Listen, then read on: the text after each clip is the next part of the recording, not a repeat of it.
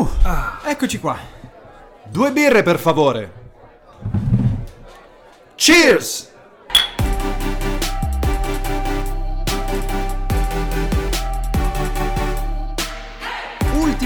Puntata numero 9. Basta, ma non può funzionare. Cos'è? È diventato il nuovo saluto adesso. Certo, un memino, un memino. Buonasera o buongiorno, a seconda di che ora ci ascoltate. Bentornati a Cheers. Bentornati, come state? Come state? Tutto bene, tutto a posto, niente in ordine. È iniziata l'estate, Alberto. È iniziata l'estate? Eh sì. Eh, Estate, na na na na. Sexy baby, sexy, mami. State. Va bene, va bene, va bene, va bene, va bene. Cosa mi racconti? Va Cosa mi bene, va bene, va bene. Allora, mh, qualche settimana fa sono stato invitato alla Closet Beta, Uh. facciamo termini da nerd, Dov'è? In provincia di? di Bologna. Ok. Beta Bologna, sai, queste cose qua. E, closet Beta vuol dire una versione primordiale per un numero chiuso di persone di un gioco, di un Mm. Ok. gioco che si chiama Multiversus. Noi che parliamo sempre di Mamma multiversi. mia, ma cos'è? Ma il mondo veramente si è settato sulle nostre frequenze Esatto. parliamo solo delle stesse Eh, ma cose. perché è il trend del momento, probabilmente. abbastanza. Lo dicevamo qualche episodio fa. Multiversus è un gioco della Warner Bros. Mhm. Warner Bros. Games eh, che riunisce buona parte dei personaggi delle proprietà intellettuali Della di Warner Bros. Dai, chi non me lo dire, detto? ma pazzesco. Chi l'avrebbe mai detto? Comunque di tutte le sottoetichette di Warner. Mhm. E quindi tu puoi giocare a una sorta di Smash Bros. perché è un eh, par- io dico party game dove ci si picchia Ok. ehm, con Shaggy di Scooby-Doo che picchia Superman, per farti capire. Ok. E quindi è una Ok. cozzaglia di robe. Bravo, la parola giusta. Esatto. Però è divertentissimo. No, no, no, non lo metto in dubbio, deve essere un- una figata. Ma, ma se ci pensi, anche Smash Bros. era un multiverso. Eh sì, A, a conti fatti, ha lanciato un trend ancora prima che fosse un trend. erano tutti giochi Nintendo Esatto, e che si scontrano tutti insieme. Però la Warner l'ha fatto delle sue proprietà intellettuali, ma anche le più strane, perché Mhm. tu vai a prenderti anche ad esempio Arya Stark di Game of Thrones, perché HBO, Giusto. ricordiamo, è sotto. Quindi, quindi scusami, Warner Warner Bros. Bros. ci ha preso gusto con sta roba del multiverso perché già in Space Jam 2 Esatto. c'è questa esatta cosa qui.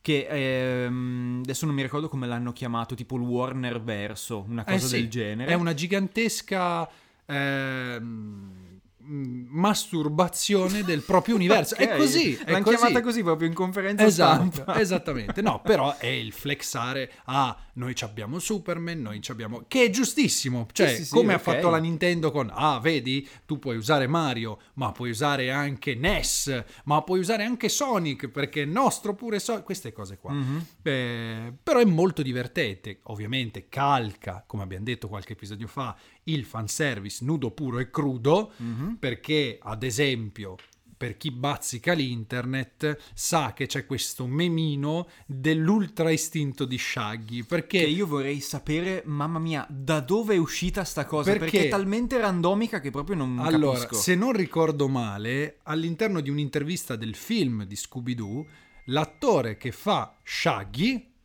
a un certo punto ha detto una roba del tipo perché ho usato solo l'1% della mia forza non mi ricordo Ma che- poi quella roba lì è stata veramente detta, perché l'abbiamo sempre solo vista scritta, eh. Allora- Nessuno ha mai sentito l'attore di Shaggy dire quella cosa. Poi magari l'ha detta, però io ho un dubbio. Fatto sta che lui parlava dell'essere Shaggy al 100%, una roba del Sì. genere, quindi ho usato l'1% di me stesso, una roba del genere, e la gente è impazzita, e quindi ha creato questo meme di Shaggy ultra istinto stile Dragon Ball, Ma- quindi Shaggy Super Saiyan, eccetera, e questo, Che in schifo. Multiversus, c'è, è diventato canonico, quindi... Benissimo. Ah, io immagino quelli di Warner Bros. Games che fanno, vabbè, dobbiamo inserire un personaggio di Scooby-Doo, mettiamoci Shaggy, ok, oltre a lanciare panini cosa gli facciamo fare? Beh, Beh, per forza, lui per è forza, per forza, buttiamocelo.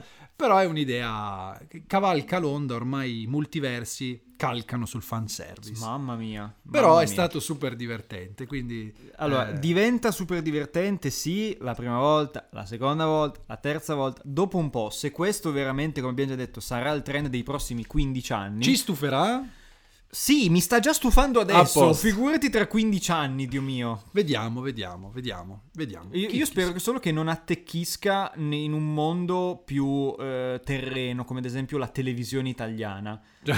Perché se io un giorno vedo i Cesaroni che incontrano Carabinieri o Don Matteo, sclero, non ce la posso fare. Beh, in CSI già lo facevano. cosa vuol dire? Cosa è In? CSI ogni tanto... incontravano Don Matteo? Non No, penso. però si incontravano le varie serie. C'era a un certo punto nella stagione l'episodio crossover. Quindi Ah, no, no, vedevi ok, Orazio ok. Kane che insieme a Grissom eh, risolvevano. Sì, sì, no, però quello non è proprio un multiverso, eh, sono città diverse. Semplicemente uno è a New York e l'altro è a Miami. Vabbè, ma- ci sta che si incontrino. Eh, scusami, Carabinieri, Città della Pieve, Don Matteo a Gubbio, e siamo sempre in Italia, quindi È vero. siamo Mamma sempre lì. Eh, È già scritto. Succederà Fatto, prima o poi. fatto. Succederà. Sarebbe fighissimo. Il primo multiverso l'abbiamo avuto quando il compianto Fabrizio Frizzi ha condotto avanti un altro per una sera.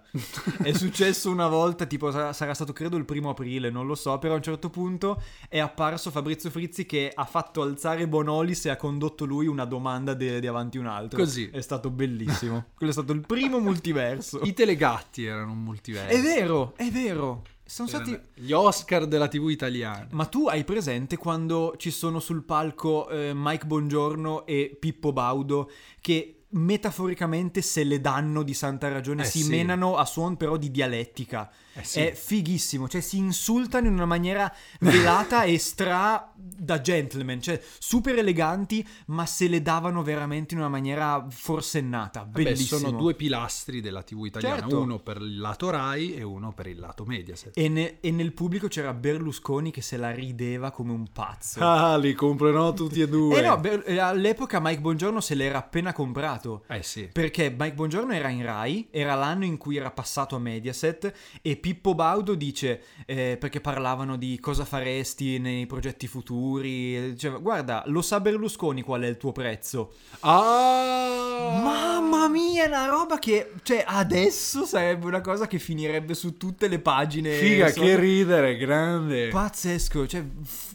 veramente fuori di testa. Bello, fighissimo, bello, fighissimo. bello. Multiverso, multiverso. E tu invece hai qualcosa da raccontarmi? Sì, sono molto contento di poterlo dire, è un po' cronaca locale questa qui, ma neanche tanto, perché è bastato proprio un annuncio proprio poco poco poco, una domanda buttata lì da Linus, a Radio DJ, che ha detto guarda, eh, se dovessimo organizzare nuove DJ 10, che sono la corsa di 10 km che, che organizza Radio DJ in diverse città italiane ogni anno, se dovessimo organizzare una DJ 10 in un'altra città, a noi basterebbe la chiamata del sindaco, così in maniera simbolica, per sapere di essere ben accetti in quella città, no?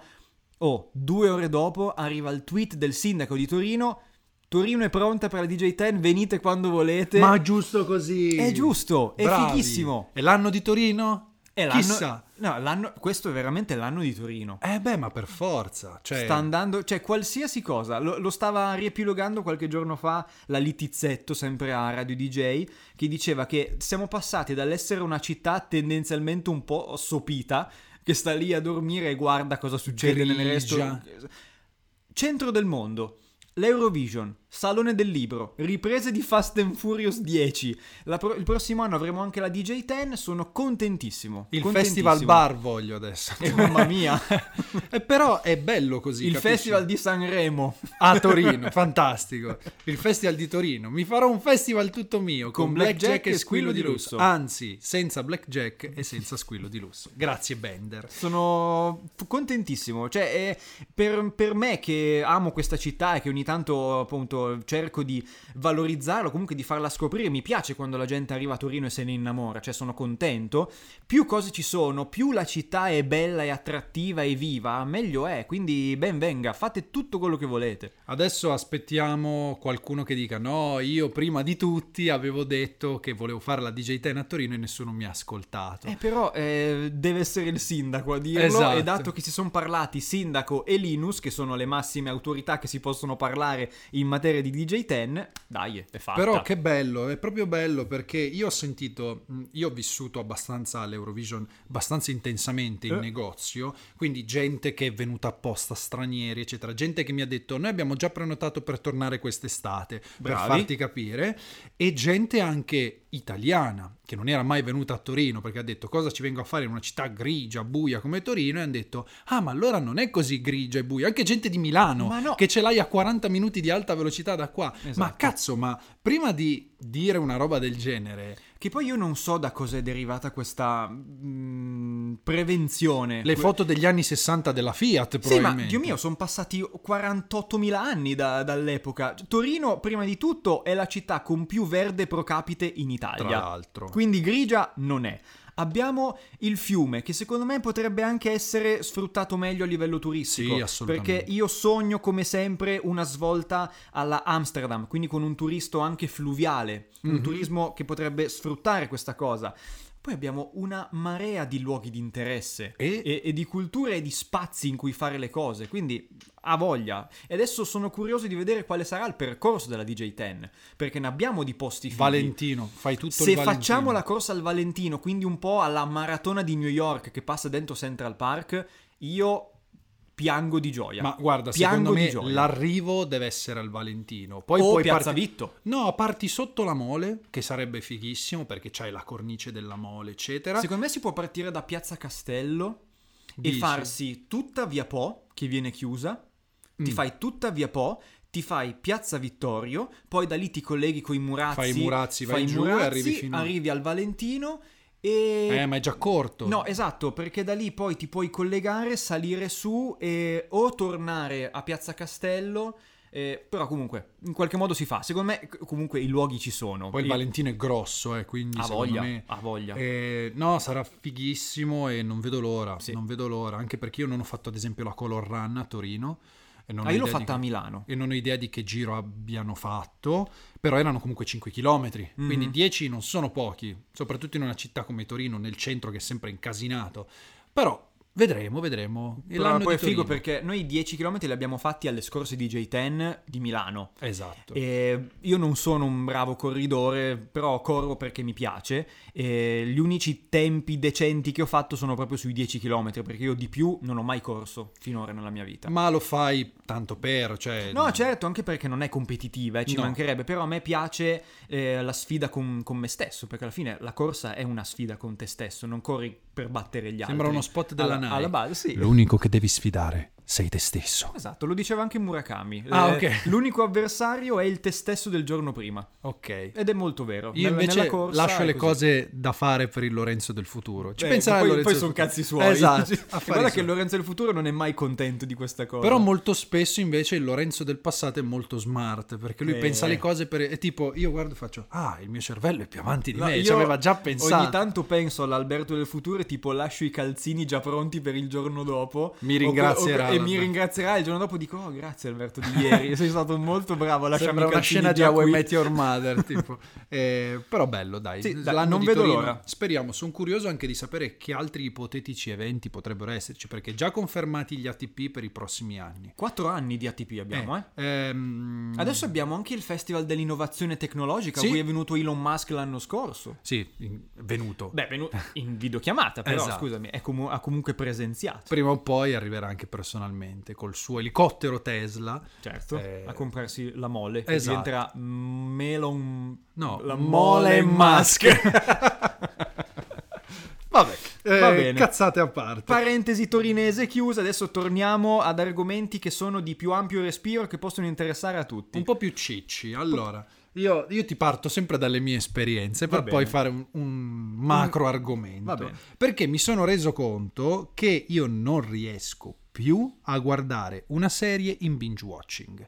Mi sono accorto che sono più contento di vedere un episodio a settimana come si faceva dieci anni fa. Tutta la vita. Guarda, E- sfondi una porta aperta, a me il binge watching fa schifo. Ti dico, io mi ricordo quando Disney, le prime serie Disney ha detto no, noi le facciamo una volta a settimana i forconi, i forconi che si erano levati, no, voi non ci dovete privare di passare 18 ore davanti al televisore, te lo giuro, io mi Sì, ricordo sì, sì. gente incazzata nera che diceva no, no, no, io le voglio tutte insieme, io devo essere libero di scegliere, ma che cosa? Vabbè, dettagli. No, no, no, E guarda, dicevo- con questo proprio non, non posso... Non mi piace per niente il concetto del binge watching. Cioè, io, cioè, è bello perché tu dici, ok, sono libero di vedermela tutta e non stare una settimana ad aspettare, però in realtà, secondo me, ti priva di un sacco di cose. Ti priva di una Dell'esperienza. dell'esperienza, ti priva della discussione, ti priva del piacere di arrivare a mercoledì, venerdì, quello che è, dire ok, è uscito il nuovo episodio, posso guardarmelo e stupirmi e avere una settimana per elaborare. Cioè, io mi ricordo quando. Ti ricordi quando abbiamo guardato Westworld? Certo. Westworld è una serie che ti portava a fare quella roba lì. Una puntata a settimana. Ti mettevi, e- era proprio questo il bello, il Mhm. poter discutere. Hai visto la puntata scorsa? Sì, madonna, hai visto quella roba lì? Sì, ma secondo me è questo. eh. Invece, e quindi non rimani tagliato fuori Esatto, fondamentalmente. è proprio quello il problema. La generazione Netflix non ha assolutamente il piacere dell'attesa, non ha idea di che cosa voglia dire godersi piano piano una cosa e soprattutto il fatto che la settimana di pausa tra una settimana e l'altra sia comunque funzionale tra un episodio e l'altro. Non è spazio vuoto, è come il silenzio nella musica. C'è, ehm, tipo, c'è il ehm, Faso che diceva degli Elio Storie Tese che anche una mancanza di una nota è una nota. Perché il silenzio fa parte della costruzione musicale. Esattamente. E qui anche se tu hai una pausa tra una puntata e l'altra di una settimana in cui hai tempo di riflettere su quello che hai visto, aspettare con, quindi farti crescere la voglia di guardare quella nuova Esatto. puntata e parlare con qualcun altro di quello che hai visto e ipotizzare cosa possa succedere nell'attesa della nuova puntata, l'esperienza ne giova. È molto più completa l'esperienza, perché ad esempio è uscito Stranger Things adesso, no? È uscita tutta la parte, ehm, le prime sette puntate, credo. Sì, ma poi ne eh, escono due da due ore l'una praticamente, quindi è praticamente quasi tutta la serie. E però c'è gente che se l'è già vista tutta. Cioè, in un weekend hai già visto tutto. Boh, Stranger Things 4, smarcato, finito, chiuso lì, dimenticato fino a luglio quando usciranno le nuove puntate. Esatto, è perché quello è il problema, non è più diventato un godiamoci una serie, godiamoci un prodotto, ma un vediamolo tutto per dire che l'abbiamo visto. Esatto, no, quello è fagocitare una e serie. quello non mi fa guardarla. incazzare perché tu non, non te la godi. E No. poi sei lì e dici: Ah, come mai ci ha messo due anni a fare l'altra stagione? No, sei tu stronzo che te la sei guardata in un tempo fuori scala. Esatto. Perché se una serie dura 10 episodi e ne esce una settimana, vuol dire che tu per due mesi, Due mesi e mezzo. sei coperto. Sei coperto e nel mentre poi inizia la produzione di un'ipotetica nuova stagione. Ti passa molto meno tempo tra una stagione e l'altra. Esatto, ma poi per me che ho sempre fatica a trovare qualcosa da guardare, non sai che bello è avere l'appuntamento fisso a Esatto, settimana, sapere benissimo che il mercoledì esce quella cosa lì. È quello che mi piace, la, la- la certezza e l'avere l'appuntamento fisso, cosa che mh, Netflix, salvo rarissime eccezioni come Better Call Saul, ma perché non ha un Non di controllo Netflix, sulla esatto. distribuzione di Better Call Saul, ehm, ha totalmente eh, distrutto convincendo le, le persone che è normale avere tutta una nuova stagione subito. No, è terribile. Quello a me non è mai piaciuto e anche quando esce una stagione eh, di, di una serie che seguo, io mai me la guardo tutta in un giorno perché per me è veramente buttare giù un buon piatto senza nemmeno avere il tempo di, di assaporarlo. Butti giù così il piatto ah, come le oche e non hai nemmeno sentito il gusto di quello che hai visto proprio perché dovevi finirlo Anche il prima possibile. Secondo me ci sono serie che sono un po' più portate al binging, tipo le sitcom. Le sitcom molto spesso non sono neanche collegate tra di loro le puntate, quindi dici vabbè, mi guardo Big Bang Theory, vai a nastro, Vabbè, ma se mangi. lì finisce una puntata e ne comincia un'altra, non è un problema. Esattamente, ok? mentre quelle con una trama orizzontale, cioè mh, non lo so, per carità, poi ogni tanto ti viene la smania perché magari ti lasciano un cliffhanger e dici no, Mm. no, non puoi lasciarmi così. Però in realtà è proprio quello il bello, l'attesa della serie, cioè il piacere dell'attesa della serie è l'attesa stessa. Certo. Eh, Ma se io dove- avessi dovuto guardare Severance Mm. una dopo l'altra, perché anche Apple TV Plus mette una puntata a settimana. Perché è, è così che secondo me si fa, è così che intanto non fai morire subito un prodotto. Primo. Perché appena esce, escono tutte le puntate, la gente, il 90% se la guarda in un weekend e bon. E la settimana dopo esce già qualcos'altro. Quella serie lì, che magari ha avuto un anno di lavorazione, in un weekend è bruciata Bruciata, sì, per e non esiste più pubblica. per nessuno. Mentre invece se tu hai un prodotto valido e me lo fai uscire una puntata a settimana, prolunghi la vita di quel prodotto e hai anche tempo che la gente lo scopra, se lo guardi, poi rimane lì. Poi ovvio che quando esce tutta una stagione poi c'è tutta. Ma almeno hai avuto la possibilità di guardartela poco per volta con i tuoi tempi. Se io adesso aspettassi di avere tutte e, boh, invento, due o tre stagioni di Severance per guardarmele tutte in un weekend solo, non mi piacerebbe nemmeno la metà di quanto mi è piaciuta No, finora. non riesci a godertela, non riesci a stimolare il confronto, perché poi il bello di guardare delle serie molto spesso è anche parlarne con altri, Certo. confrontarti. Io mi ricordo, per citare sempre Westworld, era proprio, era quasi più bello il dopo Sì. che dicevi aspetta, ma noi abbiamo visto questo, no, rimandalo indietro che ce lo riguardiamo. Avevamo E gli schemi gli schemi fatti a mano di, di settimana in settimana, poi guardavamo gli schemi, li buttavamo via perché erano tutte opinioni sbagliate e come la Lost Experience. Sì, io non ho avuto che io ho perso completamente. Eppure io. All'epoca c'era un forum ufficiale dove lo staff rilasciava degli indizi, tu guardavi la puntata e dicevi aspetta, come Fringe, Fringe è la stessa Mhm. cosa. Fringe l'ho vissuta un pochino, era carino perché poi dovevi andarti a cercare i vari easter egg, dovevi mettere in pausa, tornare indietro. Che tanti dicono io mi voglio vedere una serie e non voglio pensare a niente, che ci sta, Mhm. sacrosanto, è intrattenimento.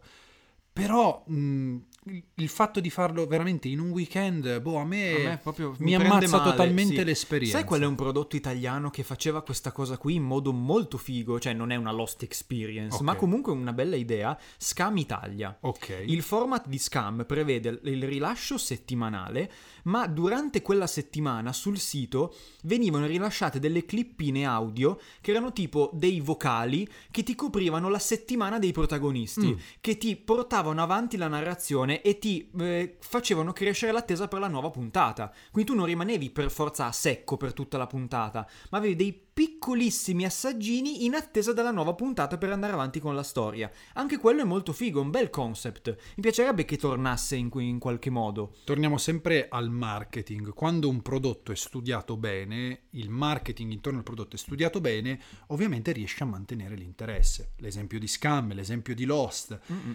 Per carità, io penso a Stranger Things, ad esempio, a me non viene da guardarlo tutto di fila, tutto insieme, nonostante la gente dica no, perché l'ho visto, è successo, que-".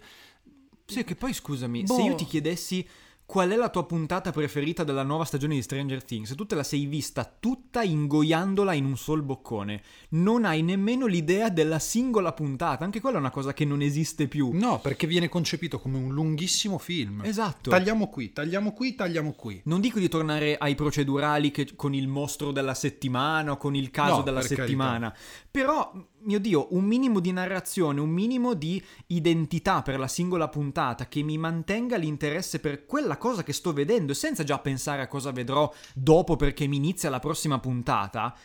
Cioè, un minimo, no? Mi, mi piace di più questa cosa qui. Ma te lo dà da pensare anche il fatto che nella produzione di una serie TV, quelle di binge watching molto spesso hanno lo stesso identico regista o gli stessi identici registi, tipo i Duffer eh, per eh, Di Stranger, Stranger Things, che dirigono tutti gli episodi perché non vengono concepiti come episodi, Esatto. mentre molto spesso le serie tradizionali hanno ogni, ogni puntata un regista diverso Sì. che gli dà un'impronta molto spesso diversa e quindi te la rende anche un po' più varia. Mm-mm. Io penso veramente, ad esempio, a mm, banalmente eh, CSI quando c'è stato Tarantino che ha detto: Vabbè, Madò, sì, dirigo io e scrivo due episodi. Madò. Ed erano palesemente dei film di Di Tarantino. Tarantino.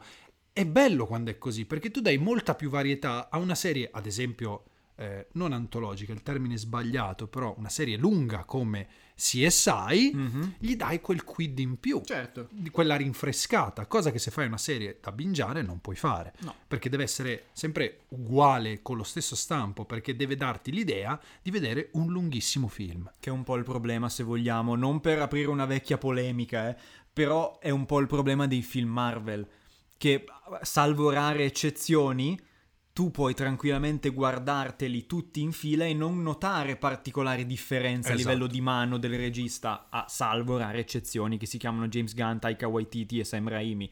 Però, insomma, anche lì, se tu vedi Iron Man 2 o vedi Ant-Man o vedi, ehm, che ne so, Thor 2, cioè, sono filmetti che non, non ti lasciano nulla. Possono essere probabilmente tre registi diversi, ma che hanno fatto il compitino. Perché, eh, questa era una cosa risaputa, Marvel e Disney ha quasi sempre imposto quella visuale lì, Mm. eh, quella visione lì, scusami.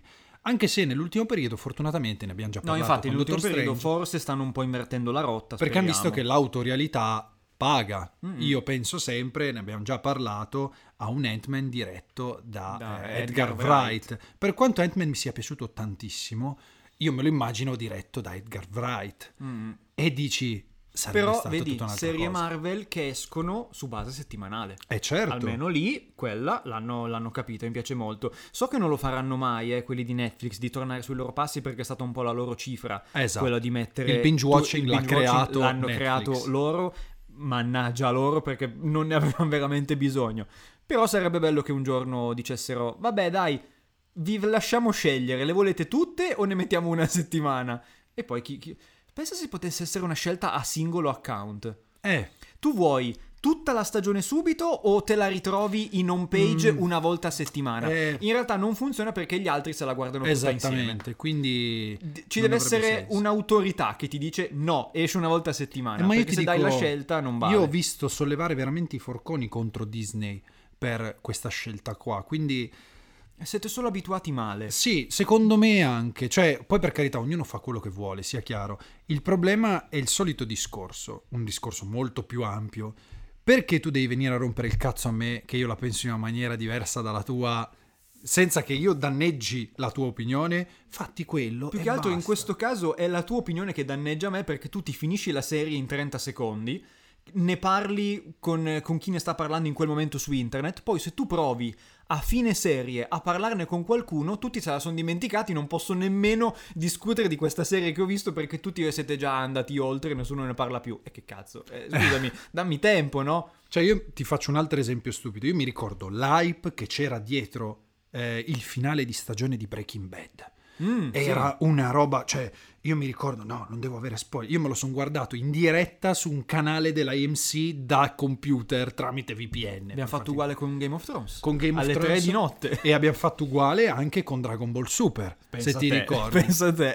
Cioè, perché è, quello, è quella la cosa bella. Tu vedi poi gli spot in televisione Mm. ti dicono eh, fra tre giorni arriva e vedi il trailer della puntata e dici no, madonna, te- cioè ti fa crescere. Siamo vittime eh, dell'hype e lo sappiamo. Però se non inficia nel tuo portafoglio, perché Mhm. a tutti gli effetti non lo inficia, secondo me lo potrebbe solo migliorare comunque, perché allungare la vita di una serie, a meno che tu non abbia proprio intenzione per far spazio a tutti i prodotti che hai, Eh, perché una serie deve morire in tempi brevi perché la settimana dopo già ne esce un'altra, e forse è quello il problema alla Esatto. base. Rallenta un po', non ti dico produci meno roba, ma se le, le cose avessero una cadenza settimanale diversificata, tipo il giovedì esce Stranger Things, il venerdì esce, che cazzo ne so, Better Call Saul, eccetera, potrebbe essere interessante. Cioè, vuoi mettere se ai tempi di Game of Thrones noi non avessimo guardato la prima puntata in anteprima al castello eh, medievale di Torino, ma fosse uscita tutta la stagione insieme su Netflix? no, terribile. Cioè, le- le- una serie è fatta anche, o un prodotto in generale, è fatta anche dalle esperienze che vivi attorno adesso. Esattamente. Non può essere solo un... Veramente una roba che tu ti, ti butti in gola, te la mangi e te la butti giù e boh, e passi Per aver all'altro. detto di averla vista e basta, perché poi Sì. è quello. Hai visto Stranger Things? No. Boh, Ah, hai, hai messo il tic sul, nella casella. Esattamente. Boh, visto. E via. Esattamente. Vabbè, comunque, voi siete pro binge watching o contro binge watching? Fatecelo sapere. Facciamo il sondaggio. Sondaggino. Cioè, hai visto? Si Sì, può sì. mettere il sondaggio su Spotify. Quindi Vai, vai, lo facciamo, il facciamo. sondaggio. Facciamo Dai. il sondaggio. E tu invece cosa mi proponi? Ah, ti propongo una birra al sapore di benzina. Ehi, è buona che schifo! Perché ehm, non lo... Allora, io ho visto tutti i film Pixar. Ok. Tutti. Tranne questi tre, che adesso ho finalmente recuperato. Non li avevi mai visti? Mai visti in vita mia. Ma porca Sto parlando della trilogia di Cars.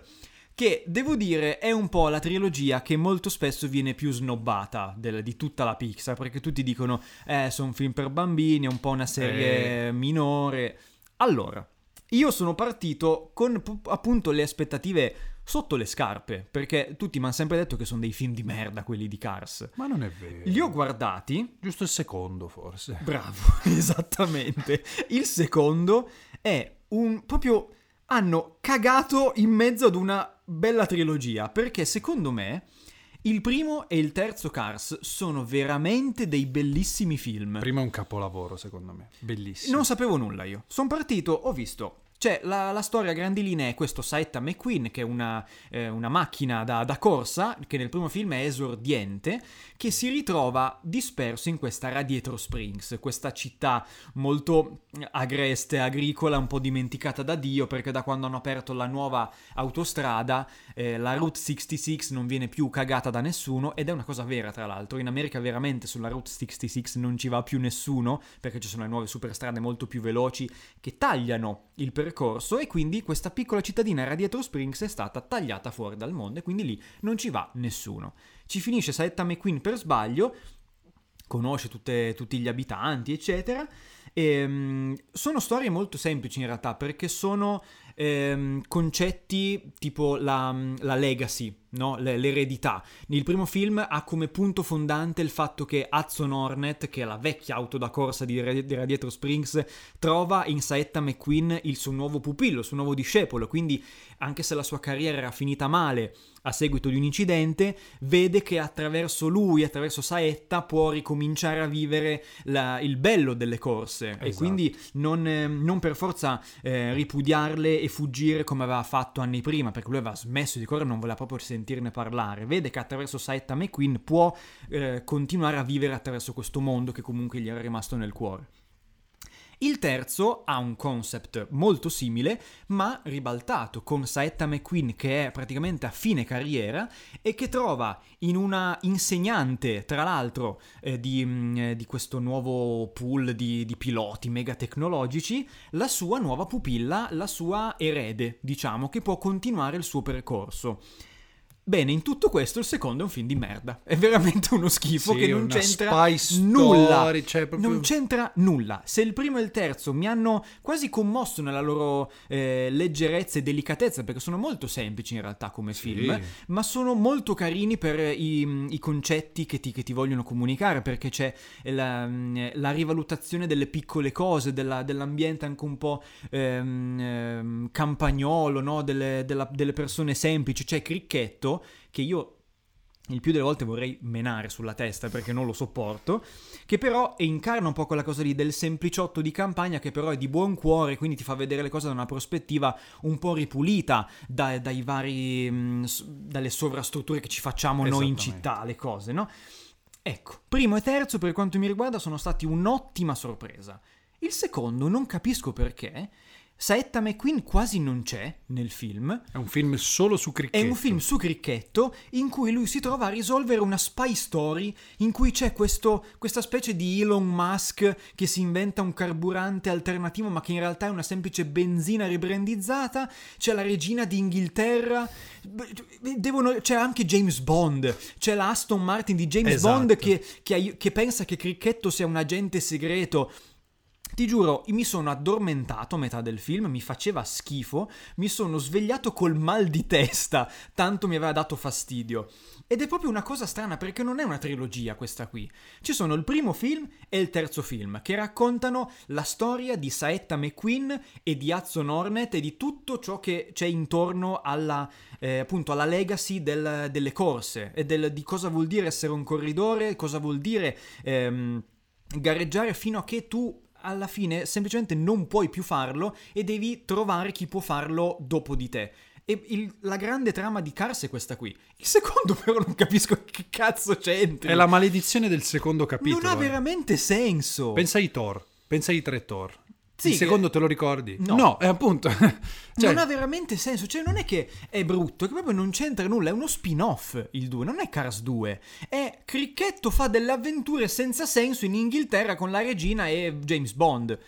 Ma non è Cars! Cioè, Setta McQueen in questo film è impegnato in un gran premio in tutto il mondo. Che vabbè, sono tre tappe. Ci sono il Giappone, l'Inghilterra e l'Italia con la macchina italiana che è una, una, specie di Ferrari. Ah, è una Ferrari. Che è una Ferrari di Francesco Bernoulli, che ovviamente nella localizzazione italiana parla pure in napoletano. È doppiato da Frank Matano o sbaglio? Oh signor mio, non lo so, questo non lo so. Non mi ricordo. Però è in napoletano stretto. Eh certo. Dio mio che fatica. È Sì, sì, faticosissimo guardare il 2, mamma mia. Infatti ho detto, ok, cioè il primo mi era anche piaciuto, se questo è il 2, il terzo, mamma mia, cos'è? Infatti invece al- no, all'epoca tornano quando- totalmente nei binari. Quando hanno annunciato il terzo, il terzo è stato annunciato con un teaser trailer di 40 secondi dove la macchina di Saetta McQueen Che si si, ribalta. ribalta e si sfascia. Esatto. E quindi hanno detto: Ma che cazzo succede? Cioè, il secondo capitolo è stato terribile, è stata una roba completamente diversa. Infatti, i fan erano un po'. mm. Eh. Però quel teaser ha detto: Sembra una roba devastante. Probabilmente piangeremo lacrime amare.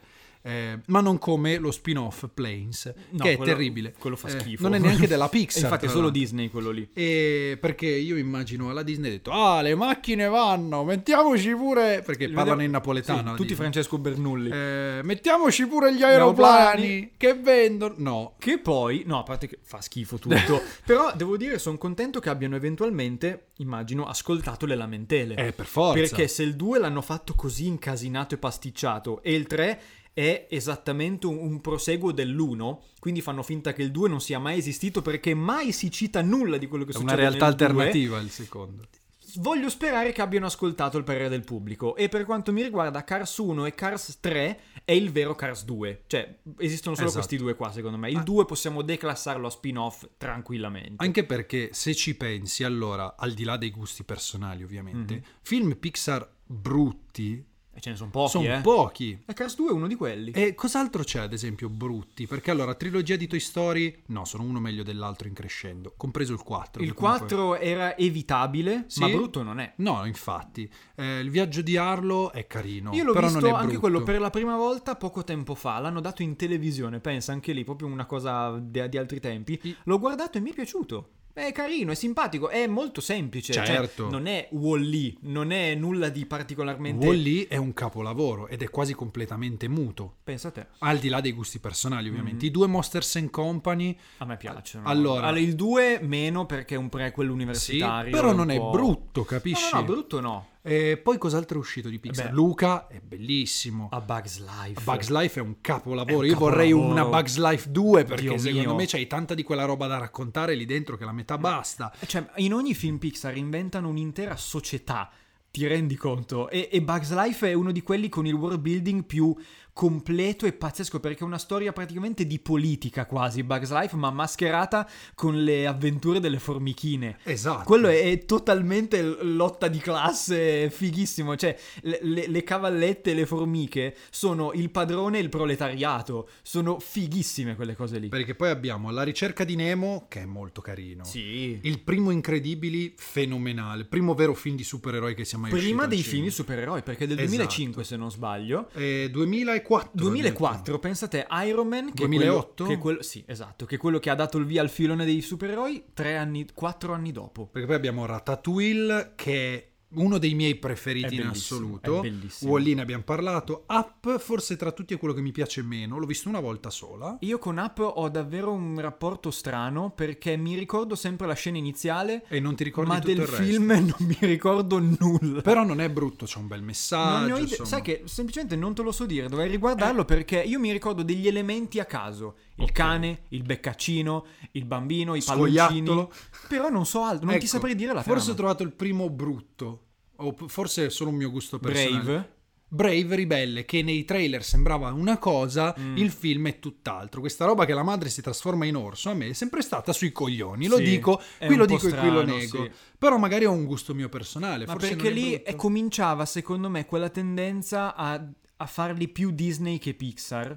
Perché nella mia testa Brave funziona bene come classico Disney, Esatto. ma è poco Pixar. Sono perché d'accordo. Pixar ha sempre quella visione un pochettino più strutturata, adulta e di più ampia lettura che Disney tendenzialmente non ha, cioè lascia un pochettino più Mhm. piatto, per quanto Zootropolis piatto non sia per niente. Zootropolis è è un uno dei migliori film Disney degli ultimi 15 anni. Ma anche basse. 20. È bellissimo.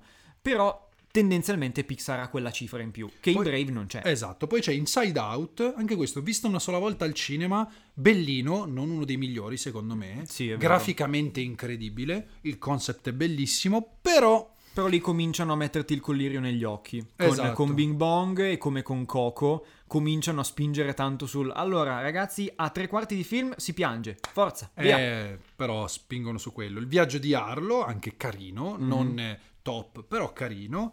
Alla ricerca di Dory io non l'ho mai visto. Attenzione. Non l'ho mai visto, È quindi carino, non posso dare è un carino, giudizio. non è un capolavoro, non è tra i migliori 10 minimamente, però è simpatico. Coco a me piace tantissimo, Coco, ma a me vuoi? spinge sul, proprio sul- sull'acceleratore Eh dei sì, pianti eh, sì. eh, e, quan- e io piango quando sento cantare Mara Maionchi. Ti dico solo questo, che dovrebbe essere una scena che, no vabbè, ridere no, No, però... ridere no, per niente, anzi. Anche Gli Incredibili 2 io non l'ho ancora visto. È molto figo È molto quello, bello, È bene, molto figo bene. Anche quello. Vabbè, Toy Story 4. Onward è particolare, però io l'ho trovato molto carino. ok? Allora, è figo, Onward non ha avuto grande fortuna. È uscito in Purtroppo un periodo È uscito in sbagliato. pandemia, io me lo sono recuperato poi quando è uscito in digitale. È carino, ma anche lì, visto, è un po' dimenticato.